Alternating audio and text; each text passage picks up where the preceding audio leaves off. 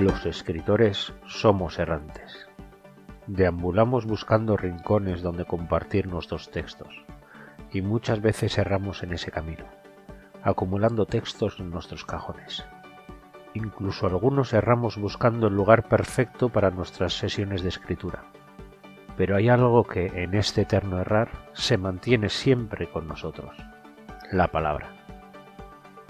Bienvenidos a la palabra errante.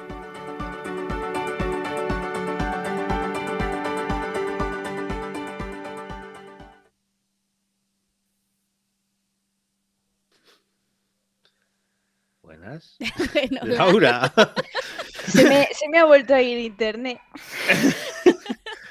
¿Y estás en directo? Bueno. Esto se va a empezar bien un programa. Sí, va a estar así todo el rato, así que perdón por las dificultades técnicas. He reiniciado todo lo reiniciable y esto sigue yendo mal. Así que. ¿Se ha vuelto a ir? no, no, No. no, aquí estás, aquí estás. Oh, vale. ok. Eh, tengo una noticia buenísima que dar, ¿vale?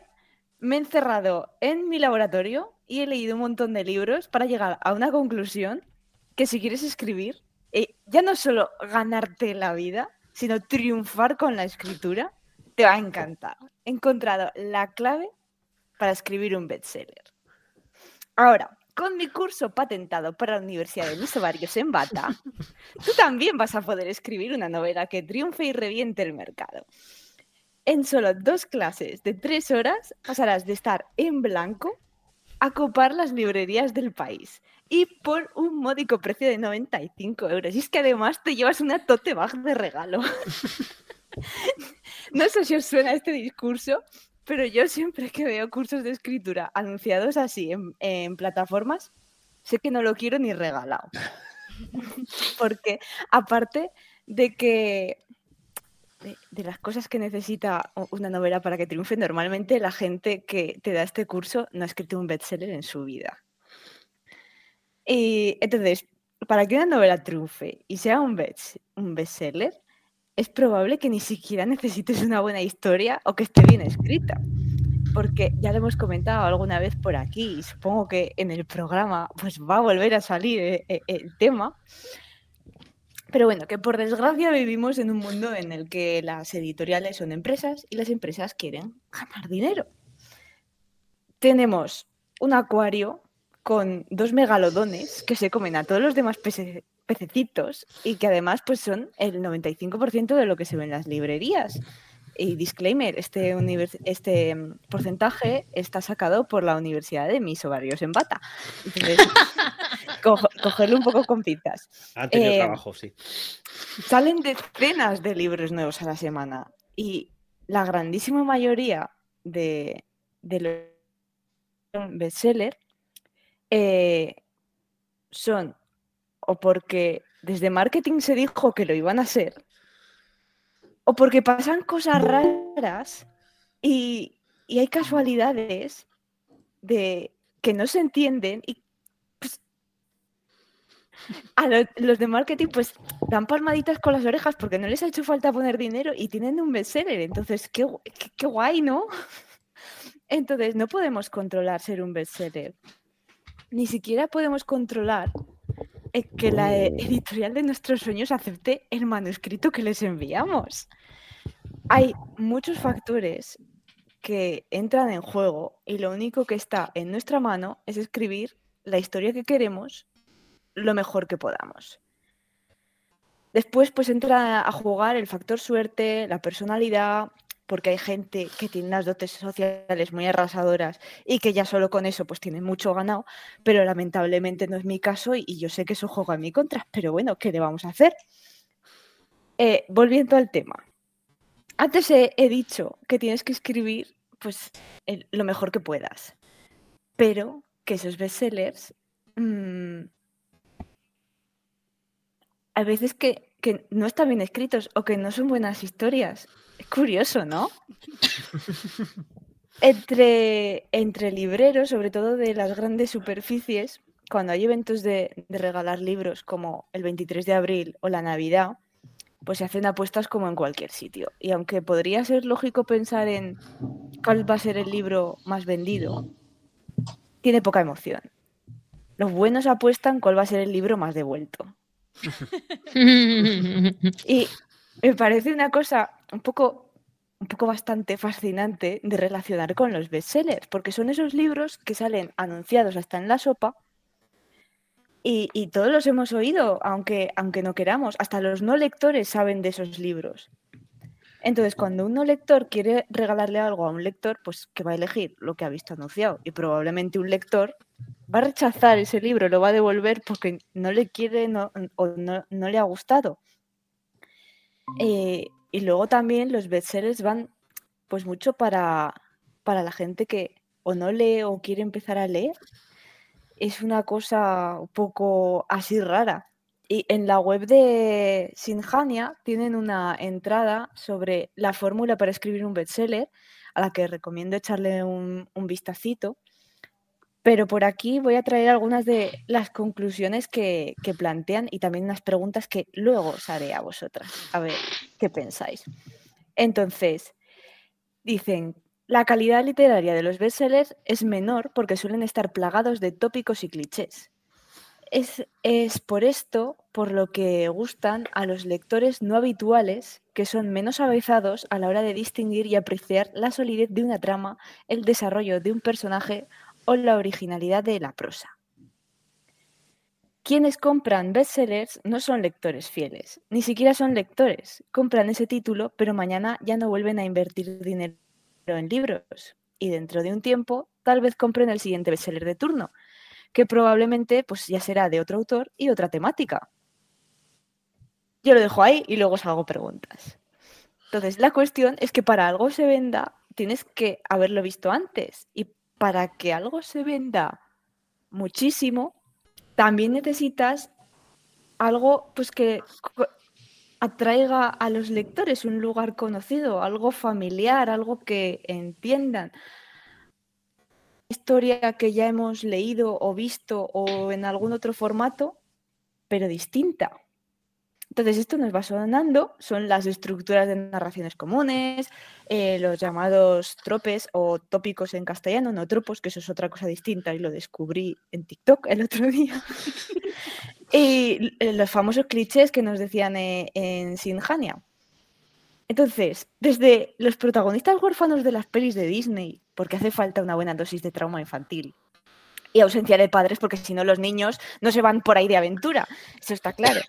Eh, al típico solo hay una cama de la romántica o el thriller histórico de una saga familiar de mujeres pioneras de lo que sean de los premios Planeta, pues tenemos tópicos apoyados para elegir dentro de cada género y usarlos es una herramienta que tenemos que conocer a la hora de escribir ese género. Entonces podemos hacerlo más notable, más discreto, podemos usar esos tópicos mal o podemos darles un giro para que se conviertan en algo fresco y novedoso. Pero bueno, para seguir con cosas típicas pero que son frescas y novedosas. Oli, buenos días, buenas tardes, buenas noches, Rebeca. Hola. Buenos días, buenas tardes, buenas noches, ¿qué tal? ¿Qué estás leyendo? Estoy leyendo Alba Oscura de J. Christoph, que es la tercera parte de la, de la trilogía de Nunca Noche, y me está gustando un montón. ¿Para qué lo voy a negar? Fue mi, mi menos preferido de los tres. yo es que acabo de empezarlo. Porque es que eh, Tumba de Dioses acaba ahí on fire, ¿sabes? Sí, Tumba de Dioses es muy bueno. Eh, y ahí estoy. Yo no leo dos o tres a la vez. no me da la vida. Bueno. Hola Tatiana. Hola, buenos días, buenas tardes y buenas noches. Hoy estoy leyendo dos libros a la vez, pero es un poco trampa. Me he terminado Gideon Lo he devuelto hoy en la biblioteca porque ya no quería tenerlo en casa más. Eh.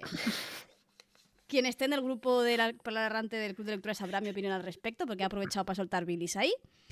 Y ahora, en verdad estoy leyendo dos. Estamos leyendo en mi canal de Twitch el román artúrico de Sir Gawain y el Caballero Verde, que va sobre Sir Gawain, que es uno de los caballeros más importantes de- del rey Arturo, que se enfrenta a un señor que cuando le corta la cabeza, pues la coge y, y sigue andando tan tranquilo. Entonces es un poco difícil de matar. El jinete de Sleepy Hollow. Eh, sí, sí, sí, sí, a mí me ha hecho mucha gracia. Luego buscaré a ver dónde, dónde tiene las raíces esta historia. Y eh, por otro lado, para porque las espartanas escriben, pero yo sigo leyendo cosas al respecto, me he cogido también de la biblioteca eh, La excelencia de las mujeres, que es una- un ensayo, un diálogo de Plutarco, un señor griego, ¿vale? Que se puso a debatir con una, una amiga suya si las virtudes eh, femeninas, bueno, al revés, si las mujeres tenían el mismo nivel de excelencia que los hombres en distintas artes. Entonces pone varios ejemplos de distintas mujeres para, para ver si también pueden ser consideradas heroínas. Spoiler, sí. ¿Vale? Entonces, la idea es que quiero mirarme cómo veían en esa época, qué entendían como un acto de valor o un acto de excelencia para una mujer. Y entonces me, me ha hecho gracia porque es como... Yo me preguntaba si las mujeres también tienen, eh, pueden ser excelentes en algo o no. ¿No? Es como la, en el siglo XIX cuando se debatían si las mujeres tienen alma o no. Pues un poco, un poco por ese estilo. Y eso es lo que estoy viendo de momento. De momento no tengo nada de, de más actual, digamos. Muy bien. Hola, Monse. Hola, yo me he quedado con lo de la tote bag. la quiero. Me encanta. Eh, entonces me lo vas a dar tú el curso, el curso ¿no? Si no, Sí, me vas a dar la tote bag. Tenemos eh, el curso, las seis horas, las Perfecto, claves, perfecto. me parece 25 una tote bag un poco cara, ¿eh? Sí, bueno, bueno. Pero luego, luego lo vas a amortizar ya con, con- con el dinero que te, te van a dar por tu, Sí. por tu bestseller. ¿Verdad? Claro, ¿Verdad la- que sí? Está garantizado, regalías- ¿verdad? Tú firmas y 15 bestseller, ¿verdad? días ya está. Perfecto, pues ya está. Bueno, yo me estoy leyendo un libro que no me está gustando nada, que se llama Las tres citas de Carter. Pero estoy continuando porque la gente dice, uy, em, es, es- yo pensaba que era comedia romántica. Tica. ¡Ay, no he sido yo! Jope, me he quedado Ahora, Ahora, Has vuelto, has vuelto. ahora. Te has quedado en román. Romántica, comedia romántica que de, román- que de romántica sí, pero de comedia no tiene nada. Ay, Entonces es bastante... Para deciros que Jersey nos ha hecho una pequeña raid con seis personitas para saludarlas. Hola, decirles, personitas. Hola, personitas, bienvenidas. Bienvenidas. Perdona. Pues eso, y me han dicho que, que mejora la cosa. Yo, una cosa que, que me han hecho un spoiler y ya sé cómo va, ¿eh? ya me lo estoy imaginando desde el principio, o sea que no me va a hacer nada. En cambio, me estoy leyendo un, un Crim Perfecta de Solanas, que es un, es un Solana, es un eh, son dos, es- es- está premiado, son dos investigadores que en realidad no son investigadores, sino que son también de mentirijilla.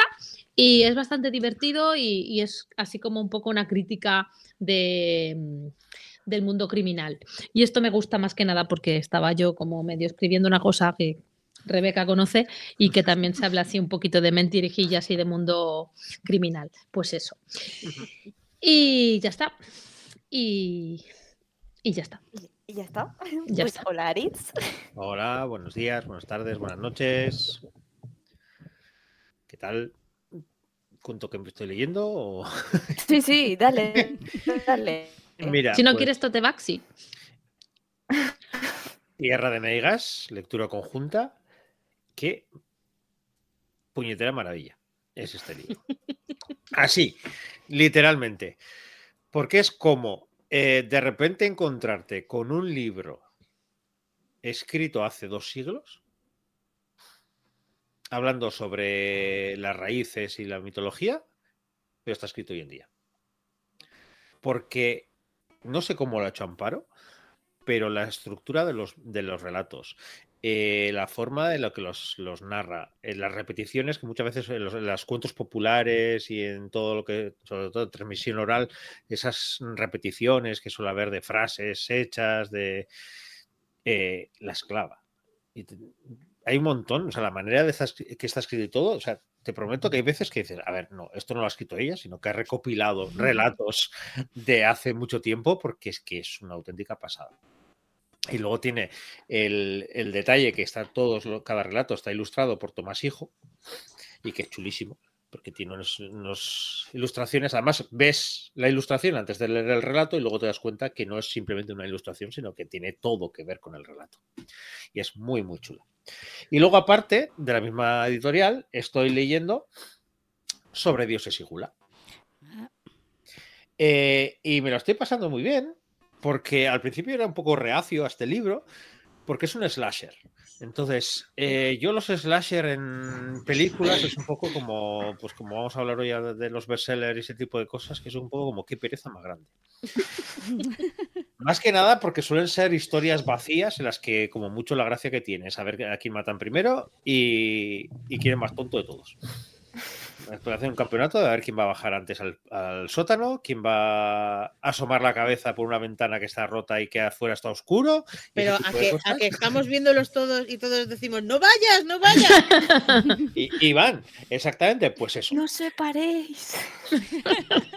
Pero la gracia que tiene este libro es que es un slasher, o sea, coge todo lo que sería el- el- los slasher, pero además le da un trasfondo y una historia a los personajes, que es algo que siempre he echado de menos en los slasher, que dices que sí que es... Porque yo, al menos los que suelo ver yo, llega un punto que dices, si me es igual a quién mata. Si es que casi estoy deseando que maten a alguien. Dices, Que pase algo por lo menos, porque la historia en sí no te cuenta nada, ni avanza nada, ni los personajes tienen trasfondo, ni ese tipo de cosas. Y este sí lo tiene. Entonces por eso me está gustando mucho. Y me lo estoy pasando muy bien. Y eso es lo que estoy leyendo. Solo dos. Entonces Sí. gano yo. Sí, estoy solo con dos. Sí, porque estoy. Ah, y antes que se me olvide, ahora me he acordado, Tati, que es la, la próxima lectura que tendré, pero ahora que has dicho las lecturas eh, artúricas y así, que hay este libro, No Ay, si lo he visto. Lo he el de Lanza, Mm. es de, es de Duerme Vela y es eh, un retelling de, de las leyendas artúricas. Tengo Mm. muchas ganas de leerlo. Así que digo, pues si no lo conocías, para que ya te contaré cuando lo lea a ver qué Ya me me parece. contarás. Sí, sí. Y eso todo. Qué manos más grandes tiene. Dese cuenta que también, que también lo tengo fichado. Es que se me está quedando sin batería el ordenador y tengo que enchufarlo y le he pedido a mi hija. Pero tengo que enchufarlo. Un momento, ¿eh? Ah, Laura, ¿y tú? Vale, pues yo es- estoy leyendo tres libros, ¿vale? Eh, tengo el reto de Goodreads que me dice que me quedan tres, lit- li- tres libros para completar el reto. Yo me puse a pensar, ¿cuáles son los libros más gordos que puedo coger para que no me dé tiempo? y estoy con Iron Flame, que es la segunda parte de la saga de, de Empyrean. El primero es Fourth Wing, o Habrá, habrá a las de novedades de al sangre. respecto. Sí. Entonces me estoy leyendo ya la audio, escuchando la segunda parte, que tenía ganitas. Y nada, llevo como... No llega a cuarto de, de libro, porque ahora que estoy haciendo medidas otra vez en el laboratorio, puedo escucharlo mientras estoy en el laboratorio. Y aunque bueno, escuchar según qué escenas en el laboratorio es un poco incómodo. Pero bueno. Una ya se acostumbra y tiene cara de póker. No- Luego también estoy con una segunda parte que es el, Ah. el legado de Resa, la segunda parte del proyecto DataP de Aroa R. Zúñiga, que también llevo como un cuarto, un tercio del libro, no sé cuánto, y viendo las nuevas aventuras de, de cómo P se mete en líos. que la pobre criatura es que no gana para disgustos. Hombre, también se los busca, ¿eh? Sí, o sea, le gusta el- la jarana más que un tonto lápiz. y luego, lo tercero, soy yo misma. Me- me Ya lo vi, lo vi, en, lo vi en Twitter ahí. Estoy leyendo el, el creepy y me estoy cagando en mí misma. Es. ¿Por qué, escribes un tocho tan largo y con tantas batallas? Es que digo, sí, sí, la batalla de- del final del todo es sea, infumable porque se me, se me hace larguísima, ¿vale? Pero es que resulta que al final de la primera parte ya hay una batalla. No me acordaba. Y Pequeño detalle que se me había pe- olvidado. de- detalles, se me, se me olvida de qué iba la movida y bueno, pues como este viernes además para la gente que está haciendo el Super Nano tenemos la charla de chapa y pintura, estoy repasando yo mis propios puntitos de lo que hay que repasar. Estoy usándome a mí misma de conejillo de indias, es una cosa muy rara. ¿A qué hora, a qué hora vais a estar en directo? Uy, no lo sé, ¿a qué hora puse? Creo que las seis. Me triunfa Me mucho esta chica, me encanta. Creo que Lo- lo- voy Lo compruebo, lo compruebo. como, voy como pollo sin cabeza esta semana. Y la anterior. Yo El aquí Laura está intentando crear puesto hype y ya. el 15 del 12 a las 6 de la tarde. Bien, he acertado. Bueno, pues ahora, para que no me hagáis preguntas difíciles, os las voy a hacer yo a vosotras. Bien. A ver. ¿Queréis escribir literatura de bestseller? Es decir, una literatura plana Fácil. y tópica. Por supuesto. Rebeca quiere la pela. Ya está. ya A está. ver, yo no, no, mi objetivo no es hacerme millonaria, que si sucede, bienvenido sea. Pero yo quiero que me lean. Y ya está. Que me lean muchos, mucha gente. Si eso acarrea yates y mansiones, pues no voy a decir que no. Daños colaterales. ¿no? Vale, mm, relacionado con eso, quieres que te lean, pero ¿quieres que sea tener el lector de bestseller? O sea, gente que coge ese libro y luego ya no vuelve a, leer. Mm, yo siempre había pensado que la gente que no leía era que se estaba perdiendo un mundo, ¿vale? Y ahora tengo hijos y estoy en la durísima labor de educarlos en el- los placeres de la lectura. Y en contra, luchando con denuedo contra sus profesores de literatura y lengua, que les mandan leer unos, perdonadme, ¿eh? unos cagarros infumables porque son clásicos. Y ya está. Em, ¿Tú te crees que le han mandado al niño en primero de la ESO, 12 años, que se niega en redondo a leer, no es que no le guste, y le han mandado Platero y yo? Manda narices. Yo en primero la ESO hago leer Wonder. Wonder lo leyeron en quinto. Ah, me Y- la mar. y me lo tira a la o sea, lo tengo en la estantería por si le toca a la hermana leerlo y me, cada vez que lo ve me dice que por qué no lo tiro a la basura. La primera evaluación han leído Invisible y mm, yo lo leí para antes de y, y, claro, llegó al final y lloré y le digo, uy, este libro es muy duro y acaba el libro y dice, este libro es una mierda, mamá. Mm, Entonces, em, quiero que el niño lea, tengo que darle algo sencillito, algo que funcione. ¿Qué funciona? Pues lo de siempre. ¿Para qué vamos a ir a cosas elevadas? ¿Queremos que los niños lean? Pues si tiene que llegar la mm, iluminación literaria, pues ya llegará. Pero dejad a los niños que aprendan lo, de verdad, que les guste leer. Dadles aventuras, no cosas elevadas sobre lo que reflexionar. Cojones. Pues como los niños, el 99% de la población, porque desgraciadamente lectores somos pocos. Y no todo el mundo lee, mm, yo qué sé, prosa japonesa. Igual que no todo el mundo ve películas de cine afgano subtituladas. Pues no. ¿A qué, funciona? Los Vengadores. Pues vamos a escribir Vengadores para que haya gente que lea, para atraer a la gente a la lectura. Perdonadme, si no, si pensáis que eso es literatura B, pues, las pedidos espárragas. Pues yo te digo una cosa, que yo intentaba también que mis hijos leyeran. Bueno, pues empezamos nueve años. em- Empezamos. eso, Empezó y no acabó. No, ¿Por qué? ¿Me he quedado otra vez bloqueada? Un poco. Ahora no. vaya vuelto. caga de baja, ¿no? No paro. Voy a cambiar, voy a cambiar de ordenador. Me va- Bueno, entonces, digo, empecé, empezamos así con Harry Potter y tal, se leyeron la saga entera y luego cada uno ha ido, por como son mellizos los mayores, pues cada uno ha ido, ha leído sus libros. A ella le gusta mucho más fantasía y se está leyendo muchísimas cosas, pero que no son clásicos. Y a mi hijo, en cambio, pues Alexandre Dumas, eh, Moby Dick y todos estos clásicos se los está, bueno, es que bebiendo todos. Bueno, ahora ya tiene 15 años, ya, ya, Mi ya ha no pasado. lee. Te estoy diciendo que no lee. ¿Tú te crees que, que si le doy Moby Dick, qué va a hacer con él? Es que no, es que no fui yo, fue él que- quien me lo pidió. O sea, es, es- pero que que digo, de esos, bueno, ¿cuántos Rebeca, hay? espera, ahora me toca a mí. Ahora me toca a mí. Pero que son dos, que son mellizos y Te uno va por una. malamente. Me he quedado Pero bloqueada? leen los dos, ¿no? No. Sí. pero Vale, vale. leen los dos. ¿Sabes lo que te quiero Sí, decir? pero que no cada lee. ¿Cómo uno- lo convences? Son hermanos, han tenido la misma educación lectoril y cada uno va por su cuenta. Mi hija lee bestsellers de estos y mi hijo lee clásicos y son mellizos y se llevan dos minutos. Perfecto. Y si tuvieras sea- un tercero, pues igual no le gustaba leer. Son, Pues, son pues, cosas que pues ya te voy a decir que de momento no firmo, pero. Pues eso, Oh, ¿cómo, cómo la atraes a, a la peque a la lectura?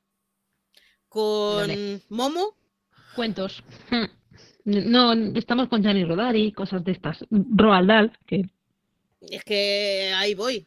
No, dale, dale Momo, que es una joya de la literatura, los cojones. sí, ya, pero Perdonadme por el lenguaje, pero es que es verdad. A ver, a la gente que no lee hay que convencerla con cosas que funcionan. ¿Y qué funcionan? Los clichés. ¿Que ¿Por qué son clichés?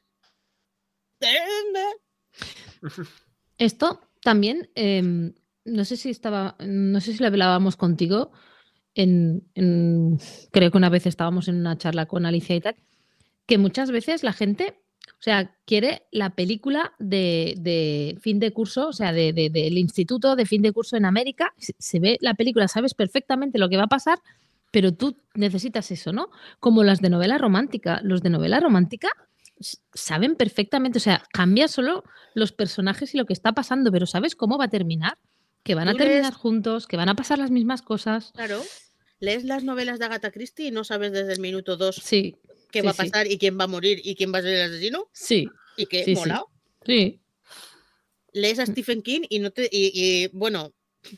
eh, Bueno, no. bueno, sí. Eh, me- excepto los finales, porque Stephen King Vale. los finales, Vedal también, ¿eh? yo qué sé. Bueno, Pero- vamos a centrarnos. Monse, ¿tú quieres dime. escribir en literatura de bestseller? Pua, yo quiero escribir lo que me gusta a mí. Y no es bestseller. O sea, sí, a mí me encantaría pues escribir y que la gente me leyera y tal, pero yo sé que lo que me gusta a mí no es eso. Es más, es más mm, para un tipo de público que tiene unas características concretas. O sea, sé que no es una cosa para general. Y si alguna vez escribiera un bestseller lleno de cliché- clichés y tal, lo haría con un seudónimo. ¿Por qué? Porque sí, ¿Te da vergüenza? sí. ¿Por qué? Pues me daría vergüenza escribir una cosa tan requete pasada ya por todo. ¿Por qué? Pues porque no, no lo sé. Muy bien, vale. Me, me daría vergüencita. ¿Por qué? Hemos entrado en bucle. Sí. Ahora tenemos una niña de 5 años cómo se pregunta por qué. Razóname tu respuesta. Tati, ¿tú escribir, querrías escribir literatura de bestseller? Es que no lo sé. Es decir, eh, ahora mismo mm, quiero escribir un libro que funcione. De momento, Como si fuera poco, ¿no? Sí. Y luego ya sería la hostia que alguien me lo publicara. Pero ya es, una segun- es un segundo sueño. O sea, es un segundo paso. Y el tercero es que se venda mucho. Y el tercero ya, pues si alguien me lee, pues de puta madre, ¿no? Pero, pero lo- yo estoy... O sea, yo, yo- yo- sí que empecé en plan, no, guau, voy a escribir la mejor trilogía, voy a ser Laura. Gallego del siglo no sé qué. Em, pero no, te llega un momento que tocas pies con tierra después de varias novelas muy, muy, muy, muy malas, en las que copias, copias, copias cosas de otros, que es la forma de aprender, ojo. Eh, y luego dices, vale, espérate, voy a escribir algo que tenga sentido, que sea coherente y que funcione. Entonces, dentro de esa coherencia, de esa cosa que funcione, pues tiras con lo que puedes y con lo que tienes. Entonces, ¿es- ¿yo escribo cosas llenas de clichés? Creo que no. Pero yo qué sé. Yo qué sé. O sea, es que, es que me habéis preguntado en un momento muy que estoy muy perdida en mi, en mi existencia. Ahora mismo Mis Espartanas creo que no es una novela cargada de clichés. Eh, sí que existen. O sea, sí que hay un enemies to lovers, hay un. hay un. ciertas dinámicas, ciertas cosas que ves venir. Porque son clichés, ¿no? Lo típico de no hagas esto, ¿qué va a hacer la niña? Pues desobedecer a su madre. No, eso es algo muy obvio, son cosas. Tropos que funcionan y que avanzan y que. Entonces, mi, de momento mi objetivo es escribir una historia que tenga su sentido, que tenga su inicio, su final, sus puntos de giro, sus picotazos y todas esas cosas. Y, y conseguir que eso. eh, engañar a alguna editorial para que me consiga publicar. Engañar. Entonces, yo no sé hasta qué punto, o sea, yo entiendo, yo entiendo lo que quiere, lo que quiere decir Monse, porque yo creo que hay grados y grados. Una cosa es que tú emplees eh, una estructura que como sociedad ori- eh, oriental, no occidental, hemos aprendido y que vas a servirte de ella para gestar tu historia y que utilices algunos puntos y algunos clichés o personajes tipo para ayudarte en apoyarte en esto. Y otra cosa es que toda tu novela sea un cliché andante. Yo entiendo que Monse se avergonzaría de la segunda. Esto, de la ver, segunda. Mm, es que, y a lo mejor esto es segunda parte de Melón, yo creo que autores como Corín Tellado, como Marcial Lafuente Estefanía, que son clichés con patas, eh, dedos con clichés, todos ellos, que son necesarios. Sí, sí, sí. La pregunta Y es, quiero ser... Tiene nada, no tiene nada de vergonzoso escribir eso. No tiene nada de vergonzoso escribir libros infantiles que son un cliché mm, con lacitos, porque es una manera de enseñar a los niños. Hmm. Y, y son, a ver, mm, ¿qué son los cuentos? Un- un- una moraleja añeja, vieja. Todo. Claro, mi respuesta sería esa, sería... Yo no me, yo no me refería a los que libros infantiles, estaba pensando tipo un romántico porno bueno de no sé qué. Bueno, ¿tiene, ¿qué tiene de malo ser corintellado? Vale, O Pero- Daniel Steele, vale. ¿Qué tiene de malo? ¿A ti te avergonzaría? No, pero no, no, eso no llega al erotismo que me refería yo. Pero Estaba es que- pensando en.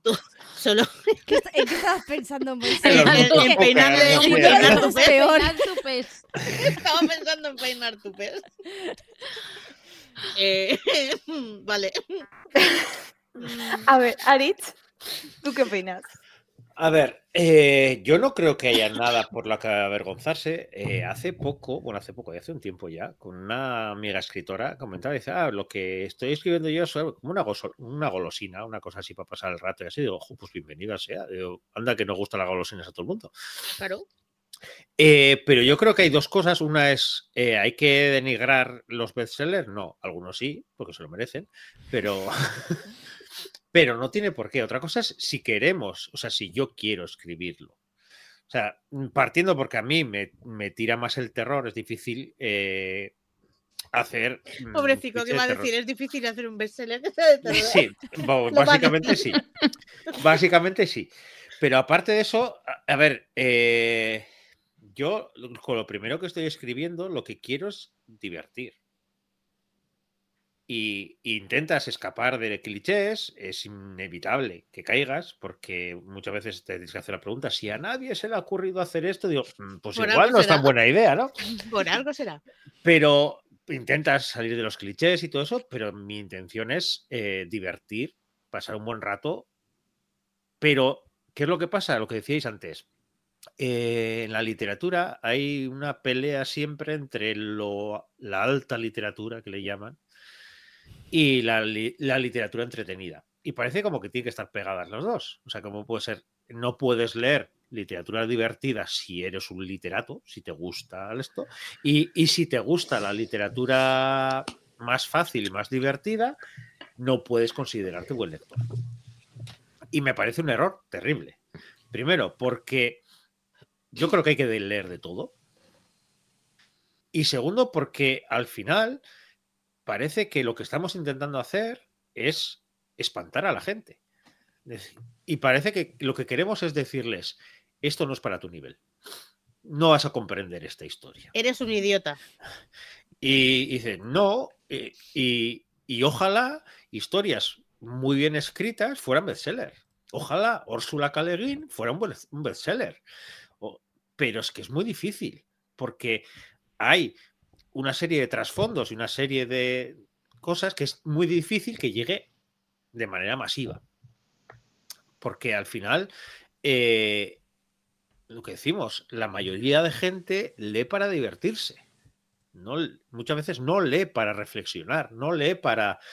Lo mismo que no ve, o sea, ve un cliffhanger en cualquier película y le encanta y dice, sí sé lo que va a pasar y sé lo que esto. O ve un blockbuster de estos maravillosos que, que termina la película y dice, no sé ni qué ha pasado porque es terrible, pero me lo he pasado bien.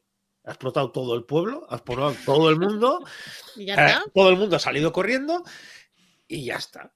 Y Ver ya lo he ahí a, visto a y ya está, y se me olvida. Y, y no tiene por qué, lo que decíais antes, no tiene por qué ser eh, que leas esto, que, que veas las últimas películas de cine coreano, pero no el coreano más blockbuster, porque también hay, también hay diferencias ahí entre el coreano más clásico y el coreano que ahora te venden por todos lados. Entonces, yo creo que el problema que hay es que tenemos muchos prejuicios en la cultura ante lo que vende mucho. Si vende mucho es malo. Ya. Mm. Y entonces es decir, claro, si vende mucho es malo, con lo que yo no quiero hacer algo malo. Ya, pero también quiero ganar dinero.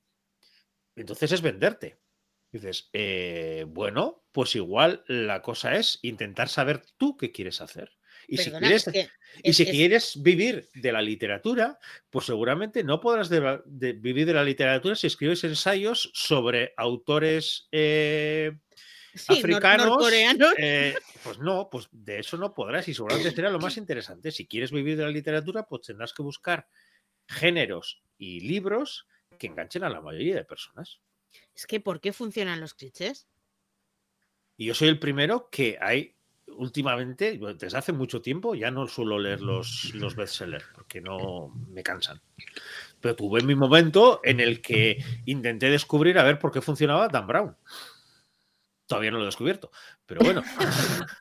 Porque es como Stephen King, que los finales son horribles, pero el resto de la novela también. Entonces digo, pero si funciona. Pues mira, fíjate, a mí, a mí me gusta Dan Brown. A mí Dan Brown, uf, y los A finales. ver, Es entretenido. Ángeles, Ángeles y demonios. eh, Ángeles y demonios es el que se tira del, del, del sí, avión. el, de- el del Papa paracaidista, sí. Sí, vale. eh, La, bueno, la, la tía adolescente disfrutó mucho de esos libros, pero porque la tía adolescente eh, era un adolescente.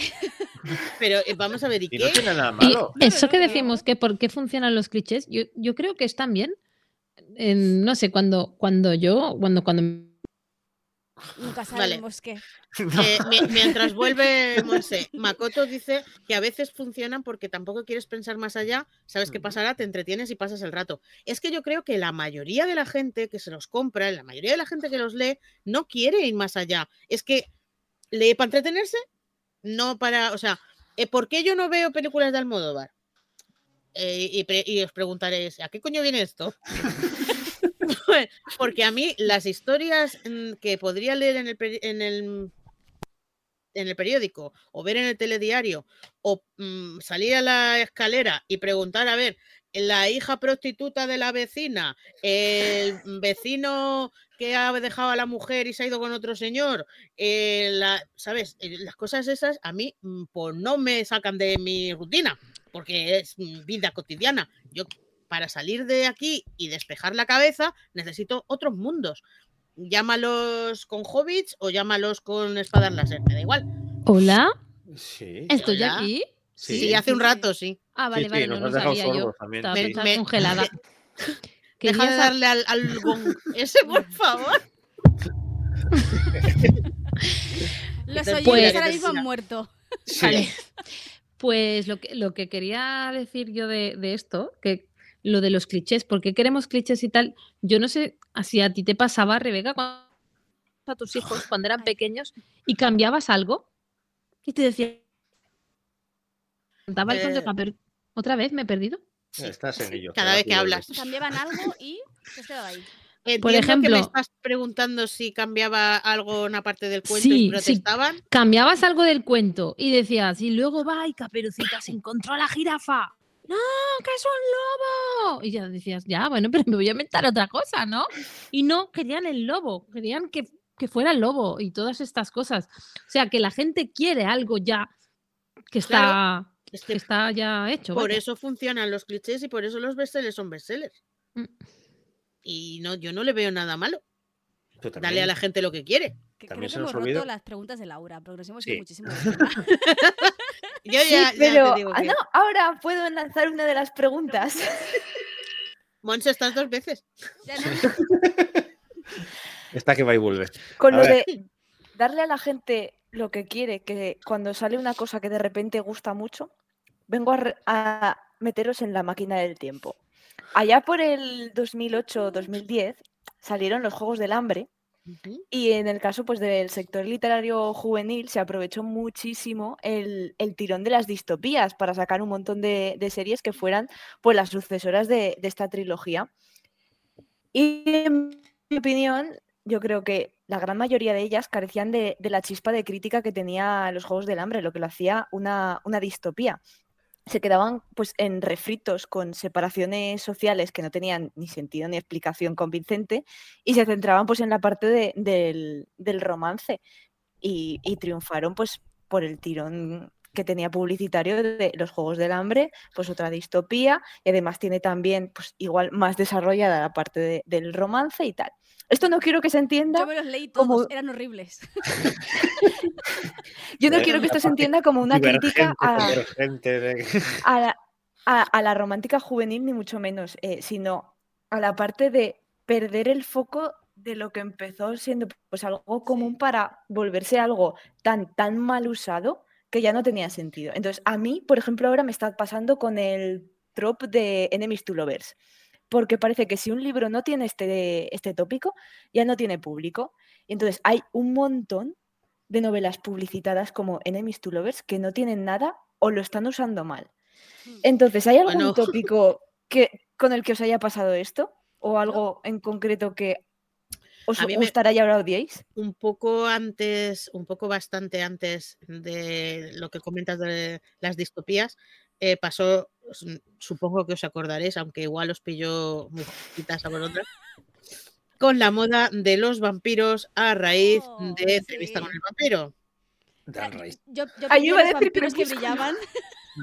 ya, pillaron ya Crepúsculo, ya fue la siguiente, la revuelta de.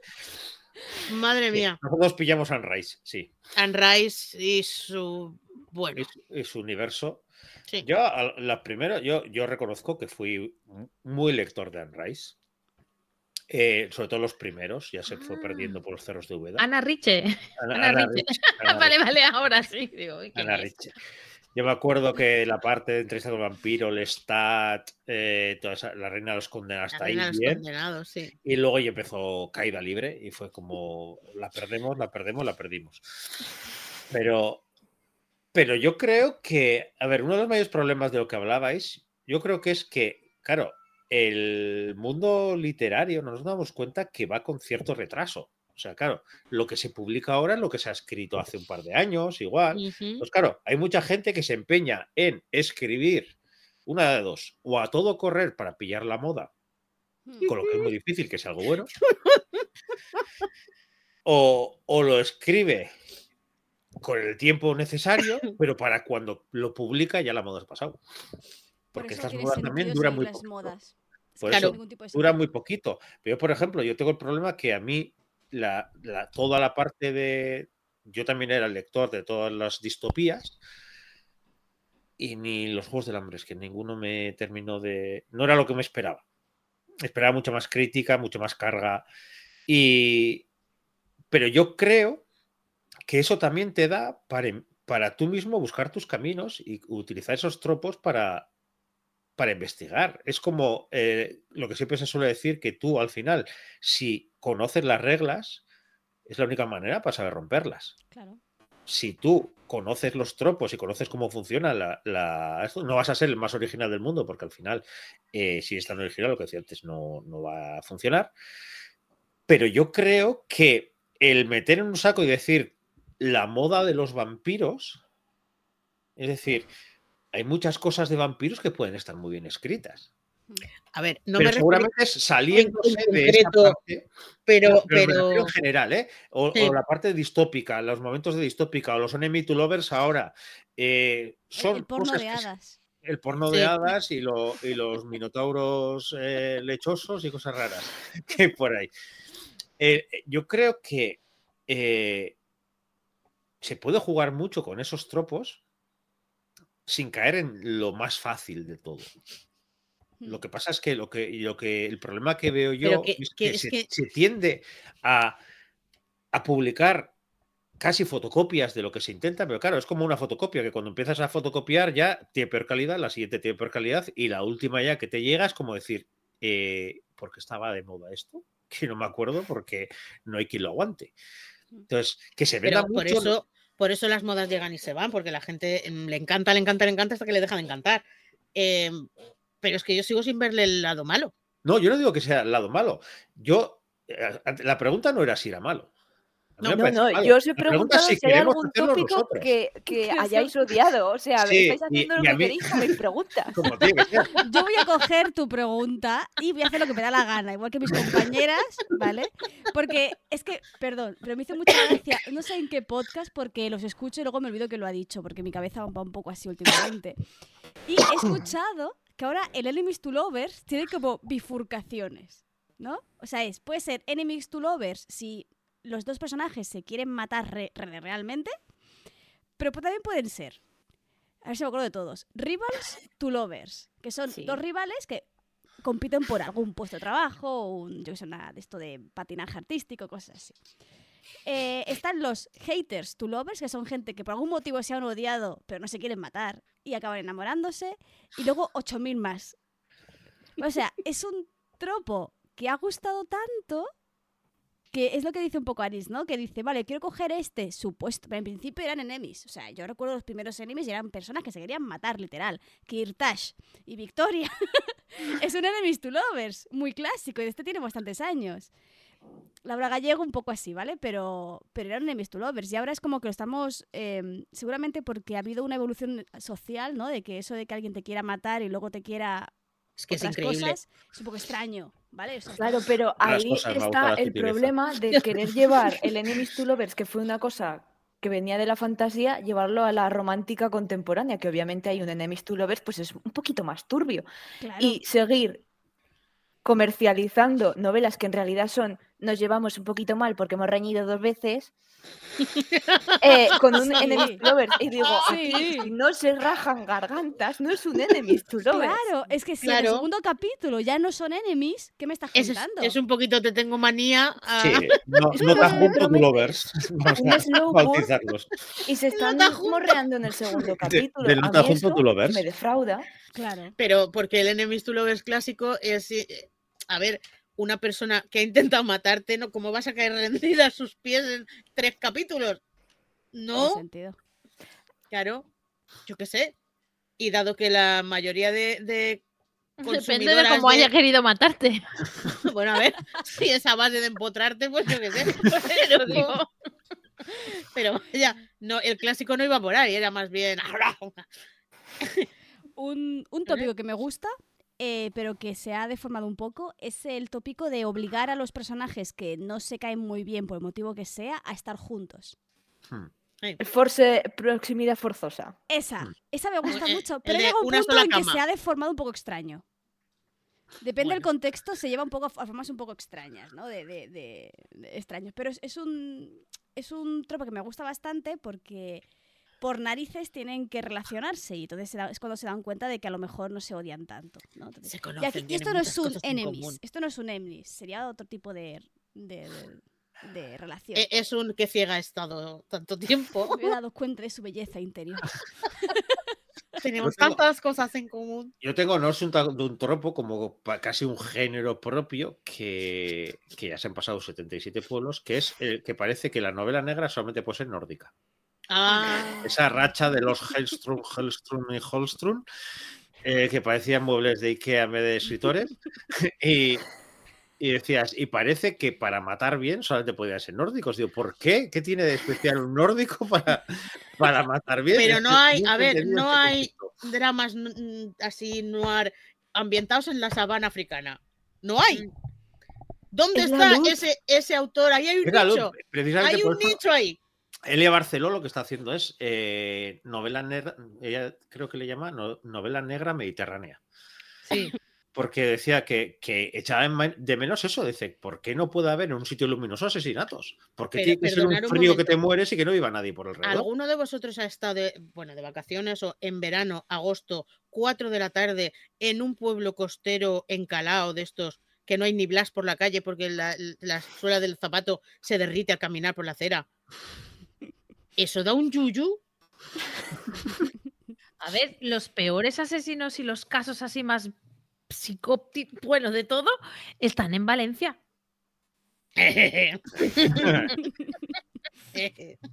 ¿Qué tendréis los valencianos? No lo sé. Bueno, La nos gusta la, pólvora. La, horcha- la horchata de la naranja. que Y la paella. La paella, por favor, sin chorizo. Es la humedad. Mm, Dice, aquí no dice. Mar que es la calor, pero no es la calor. Eh, No es el caloret, es la humedad. Que no- nos da así, nos gira la cabeza. y que tengo un poco de tos. Laura, venga, sácanos de aquí. Venga, sácanos preguntas. De repente me he quedado Pregunta otra cosa que no quieres que respondamos. Eh, Venga. A ver, otra cosa que no quiero que respondáis. Eh, ahora como que sale mucho lo de enseñar eh, los libros, sobre todo en, en TikTok, y te cuentan eh, los tropes presentes. Te enseñan, Ah. bueno, te ponen un libro así de, de costado, que no te enseñan cuál es, y te dice, eh, amigos de la infancia, eh, de amigos amantes, solo hay una cama, patinaje sobre hielo, y- y ya está. Patinaje sobre hielo. Sí, es que se puso de moda. Sí, y sigue de moda, ¿vale? Entonces lo primero que se me ha venido a la cabeza. mundo- no. Estoy Como muy poco yo libros eh, presentándote lo- lo- los tropes que tiene. Como, o por ejemplo, usando los hashtags que, que se ponen para los fanfics en, en AO3 o en otras plataformas. A mí me El- gusta porque es una forma muy fácil de descartar algo que sabes que no te vaya a gustar. El, el otro día me salió un reel viendo Instagram de una chica que no tenía yo el gusto ni el disgusto, no la conocía de nada, pero estaba indignadísima con eso porque decía, estoy harta de que me hagan spoilers. yo quiero sorprenderme. Y aquí me han contado toda la novela en un momento y encima me han dicho que al final hay un plot twist. y dice, no lo puedo soportar. Pues, hombre, un poquito de magia así que te quita. Yo directamente, así, voy a ser sutil, quemaría todos esos reels. No, pero porque, a ver, me da, much- me da mucha rabia. Eh, a ver, como reseñista, que últimamente lo hago menos, pero tengo que retomarlo, tengo la sensación que eso se toma como, voy a hacer una reseña sobre la novela. Dice, eh, no, vas a destripar la novela con cuatro frases, no me vas a decir nada de cómo está la novela y, y además hasta el final, para que tengas el engagement ese y que estés hasta el último segundo, no voy a enseñar ni qué, ni qué libro es.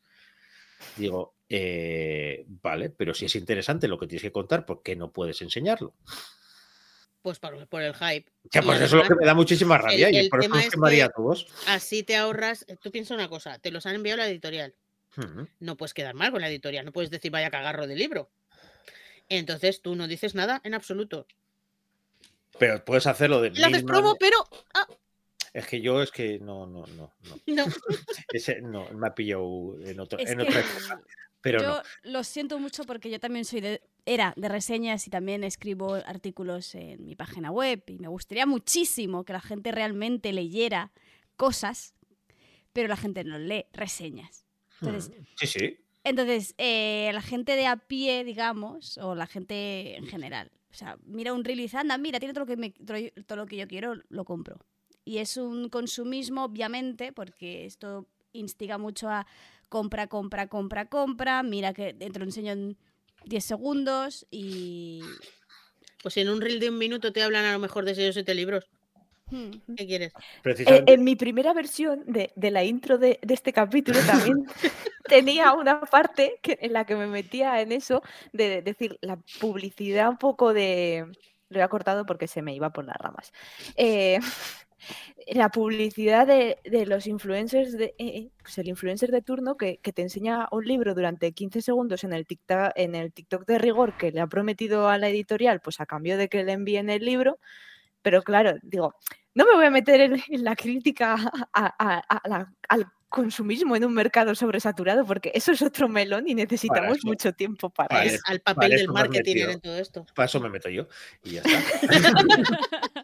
que no tengo ningún problema y además estoy encantado de meterme en ese jardín.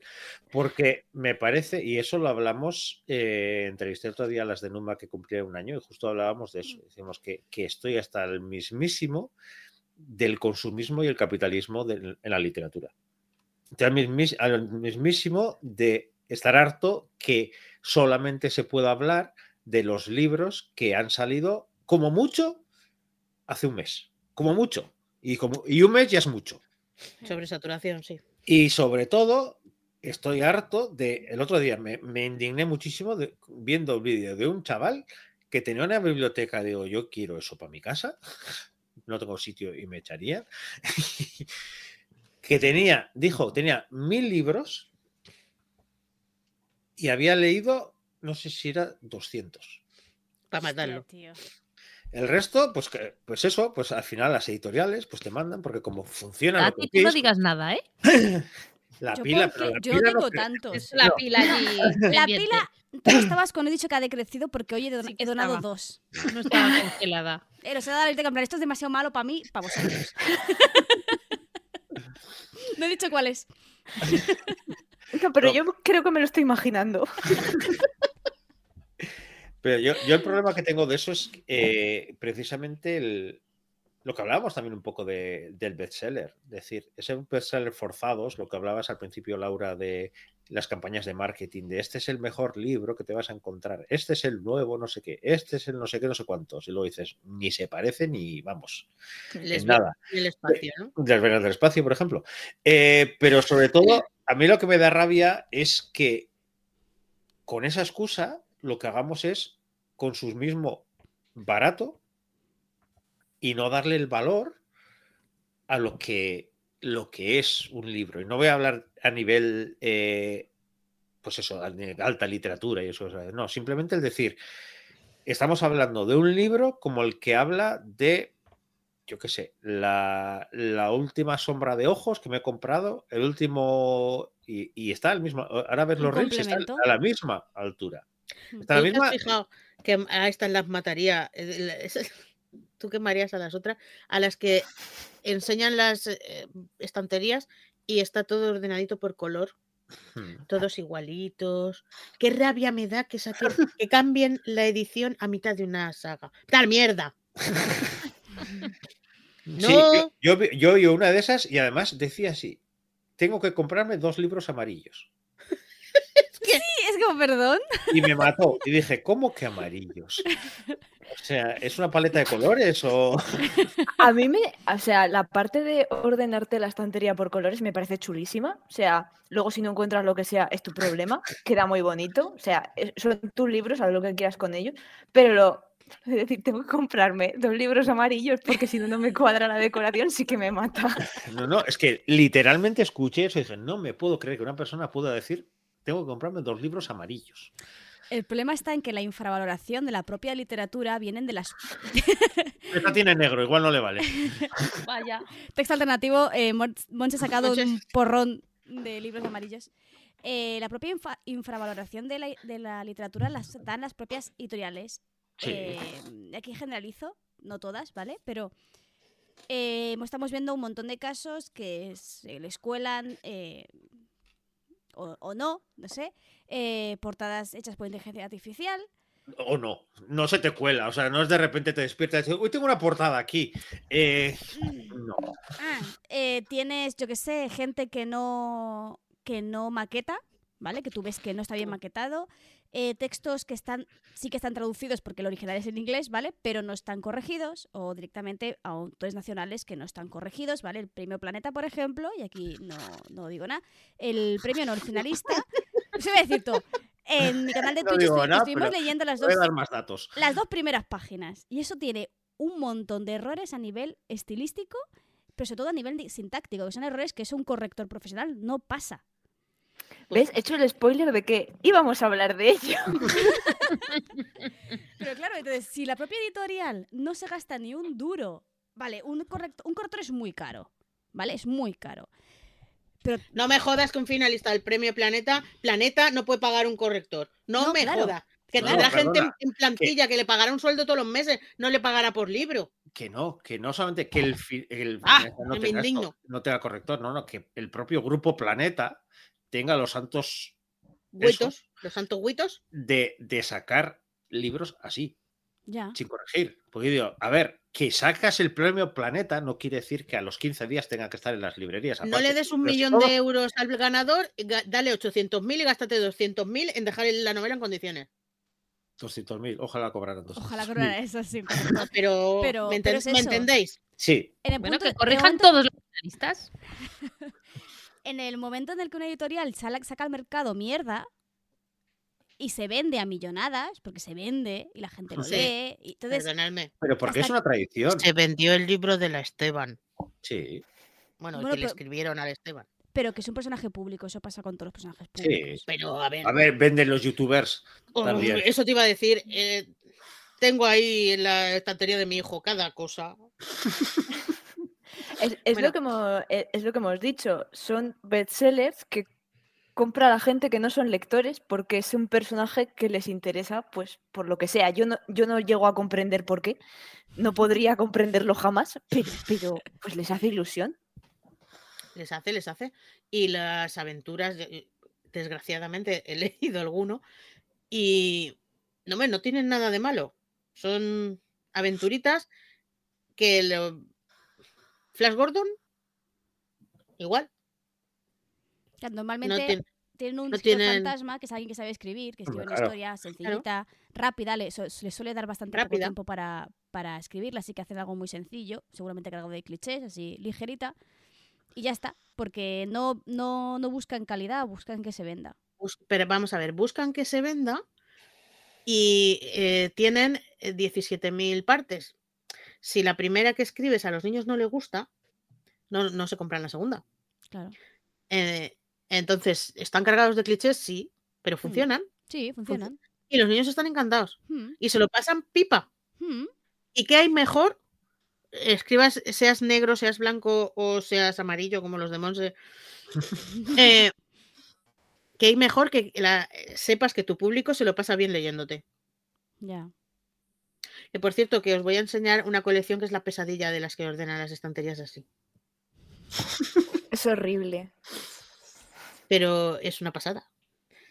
Es que a mí, no sé, a mí me gusta leer, no. No aesthetics. A mí me Yo gustan las dos por- cosas. Por autores. Bueno, yo si los encuentro todos iguales, estupendo, pero si no, tampoco me voy a cortar, quiero decir. A ver, tengo una de mis sagas favoritas, que es la de Red Rising.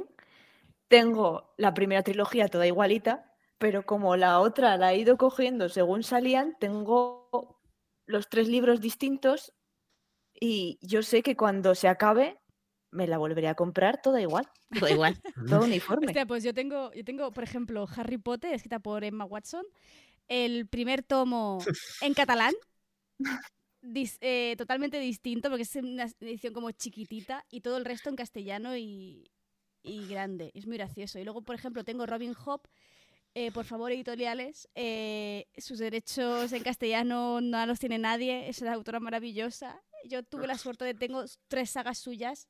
La última, el primero, o sea, todo edición bolsillo.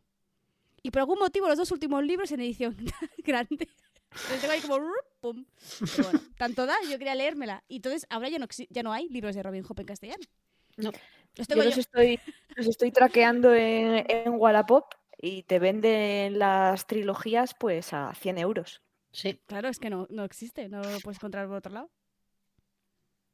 Y ahora en inglés las están reeditando ilustradas y son muy bonitas. Por favor, que me lo quiero leer. Mira, hablando de eso, el otro día era la feria de- del libro aquí en, en- en Durango, la feria del libro en euskera, y descubrí una maravilla que era Oh, de Úrsula K. Le Guin, oh.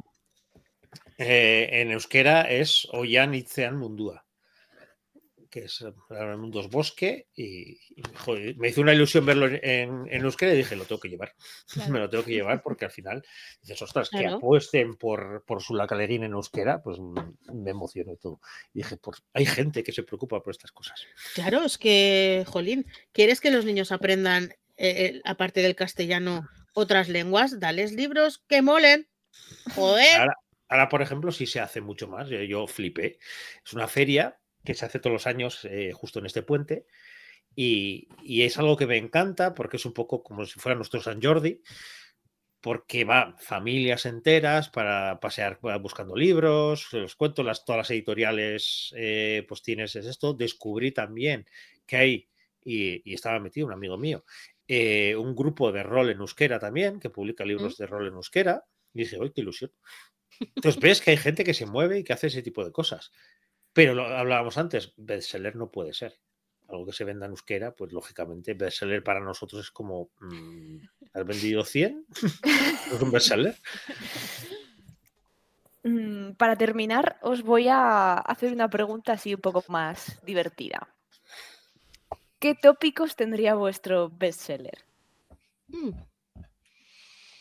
A mientras que pensáis, yo voy a decir que en realidad yo ya he escrito esa historia y no me la ha cogido nadie. Entonces, fatal. Además, Tati se la ha leído que ese El hada y el muchacho tienen en porno de hadas. Es maravilloso. Y no lo quiere nadie, lo tiene todo y no me lo ha cogido nadie todavía. O sea, todo mal. Todavía, todavía, todo llegará. todo Y a lo mejor es que estás llamando a las puertas que no corresponden. Claro, también es que he intentado no tener, pues. Llámalo a Arle- Mándalo a Arlequín, a ver qué pasa. Yo, claro, le he dado la vuelta porque no me gusta lo de tener al señor que siempre sea el poderoso o el rico o el que tiene el mejor trabajo. He puesto a Mindundi y, y- y es la chica la que es la reina de las hadas.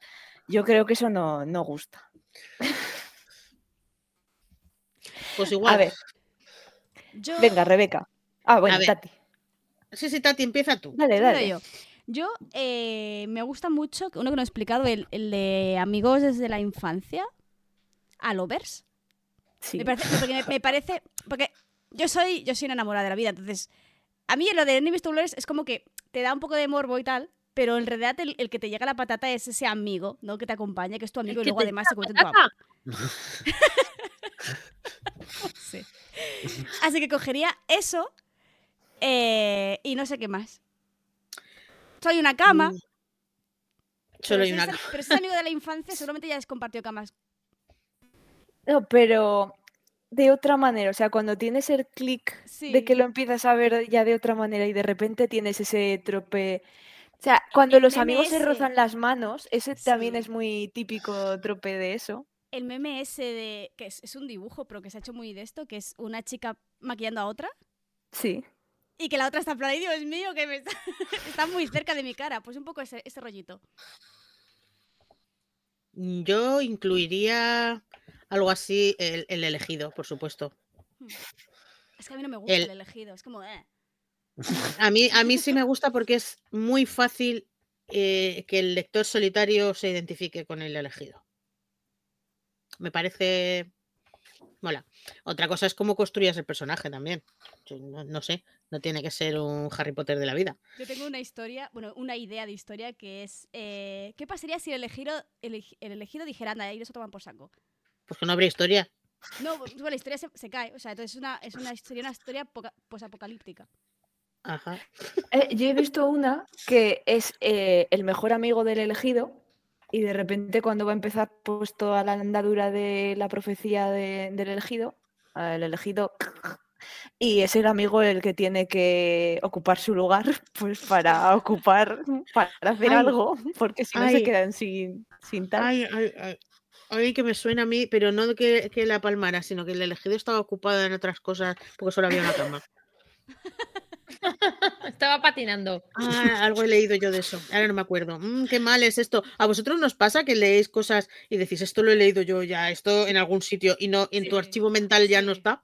A mí me pasa mucho con esto de los libros digitales, que digo, el otro día estuve en la biblioteca, cogí un libro y me lo leí y dije, pero si este libro ya me lo he leído yo, y sí, me lo había leído en digital. Y lo tenía en el Kindle y no, y no. y bueno, Mi madre le pasa eso, pero porque repite libros de la biblioteca y hasta que no lleva la mitad no se da cuenta de que ya se ha leído ese libro de la biblioteca. Sí, podría ser mi hija, Laura, tú, ¿eh? A, a mi madre le pasa con las películas, ¿sabes? Estás Uy, ahí uy, uy. y dices, pero si el asesino es no sé quién, y tú cómo lo sabes. Anda, Rebeca, aparte del elegido, ¿meterías algún otro? Ah, pues si hay roce y frote y eso, probablemente un qué mal más caído de principio, pero que da chuchón te daría ahora. Algo así, sí. Mm, em, y luego, por supuesto, el malo malísimo mm, que quiere dominar el mundo. Que eso también mola mucho. Este, hay un ente contra el que luchar muy definido. O Nada sea, de. tú vas, tú vas al clásico, pero con un punto de Spice. Hombre, por supuesto. Pero eso, muy, muy definido todo, muy fácil, nada de grises. ¿Quién más? Yo lo, de los- lo, del, lo del malo malísimo sí me gusta. Eh, sobre todo porque jugar también con eso de será, no será, porque ahora como estamos con tantos grises y como estamos con Disney que blanquea hasta los más negros, entonces, O ennegrece lo más blanco. o, o ennegrece lo más blanco, y todo por marketing, Sí. pero...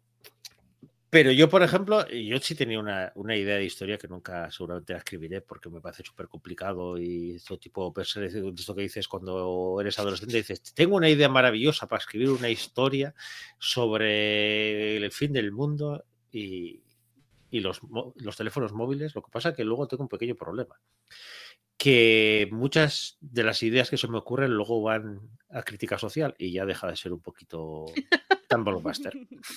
Entonces ahí, claro, ¿cómo pretendo ser eh, millonario criticando al capitalismo? Es un poco curioso. Joder. Sería posible. Hay un capítulo no, de, hay Black, ge- de Black Mirror que es precisamente eso. Hmm.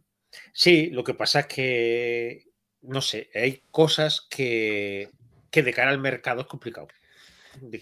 Eso, claro, eh, lo puedes hacer, pero es más complicado que luego sea un bestseller. Entonces dices, claro, Claro, me encantaría poder en hacer...